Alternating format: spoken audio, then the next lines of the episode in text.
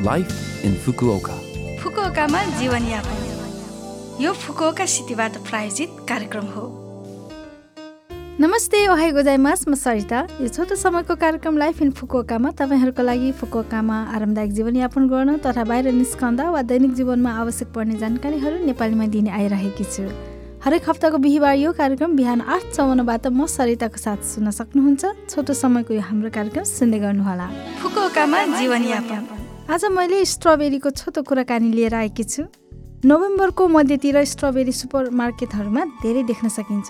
डिसेम्बरमा क्रिसमसको मुड बढेसँगै प्राय सुपर मार्केटहरूमा स्ट्रबेरीहरू पङ्क्तिबद्ध राखिएका हुन्छन्।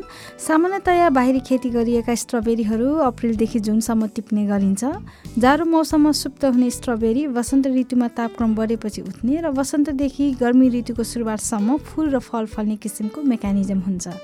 यद्यपि कृत्रिम रूपमा वसन्तको जस्तो वातावरण सिर्जना गर्ने प्रविधि ग्रिन हाउसहरू व्यापक हुँदै आएकोले स्ट्रबेरी नोभेम्बरदेखि डिसेम्बरतिरसम्म फसल गर्न सक्ने भएको छ। स्ट्रबेरीको माग बढ्ने क्रिसमसको समयलाई मध्यनजर गरी उच्च गुणस्तरको स्ट्रबेरी जाडो मौसममा पनि उत्पादन गर्ने सोच रहेको देखिन्छ।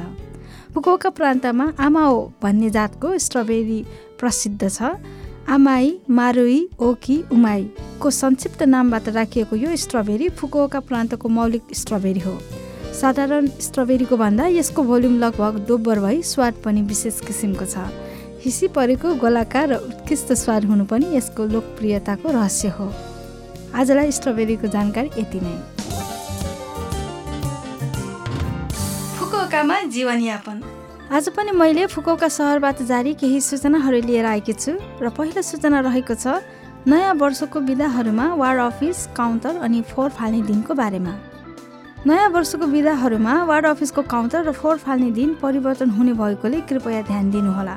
वार्ड अफिस स्वास्थ्य तथा कल्याण केन्द्रको काउन्टर डिसेम्बर उन्तिस बुधबारदेखि जनवरी तिन सोमबारसम्म बन्द रहनेछ। वर्षको अन्तिम दिन डिसेम्बर अठाइस मङ्गलबार र वर्षको सुरुवात जनवरी चार मङ्गलबार हो। नयाँ वर्षको विधाहरूको अघिपछि वार्ड अफिसको काउन्टर भिडभाड हुने भएकोले धेरै समय राखेर जाने गरौँ। डिसेम्बर एकतिस शुक्रबारदेखि जनवरी तिन सोमबारसम्म फोहोर सङ्कलन गर्न आउँदैन।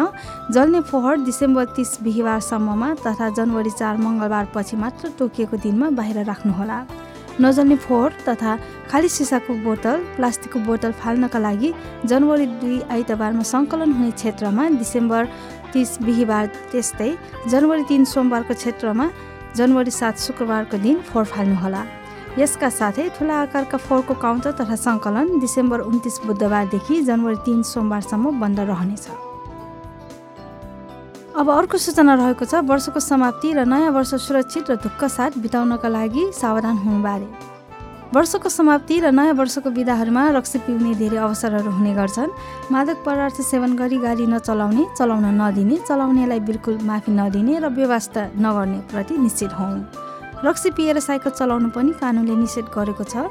विशेष ध्यान दिनुपर्ने भनेको अर्को दिन रक्सीको ह्याङओभर हो।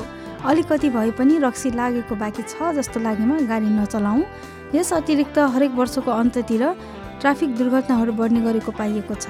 राति बाहिर जाँदा ड्राइभरले देख्न सजिलो हुने चम्किलो लुगा वा चमकदार वस्तुको प्रयोग गरौँ कार चलाउँदा जाने बत्तीहरू अन गरौँ। अब अर्को जानकारी रहेको छ बाटोमा हुने लुटपाटको बारेमा।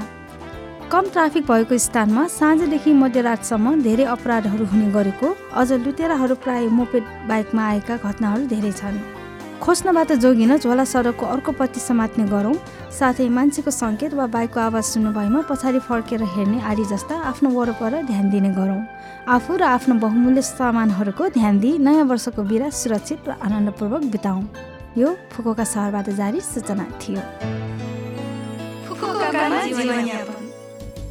यो हप्ताको लाइफ इन फुकोका कार्यक्रम तपाईँलाई कस्तो लाग्यो? लभ एफएमको होम पेजमा गएर लाइफ इन फुकोका नेपाली भनेर खोजी पोडकास्टबाट पनि यो कार्यक्रम मिल्ने समयमा सुन्न सक्नुहुन्छ। त्यस्तै ब्लगबाट पनि कार्यक्रमको बारेमा जानकारी पाउन सक्नुहुन्छ। तपाईँहरूको दिन शुभ रहोस्। नमस्ते!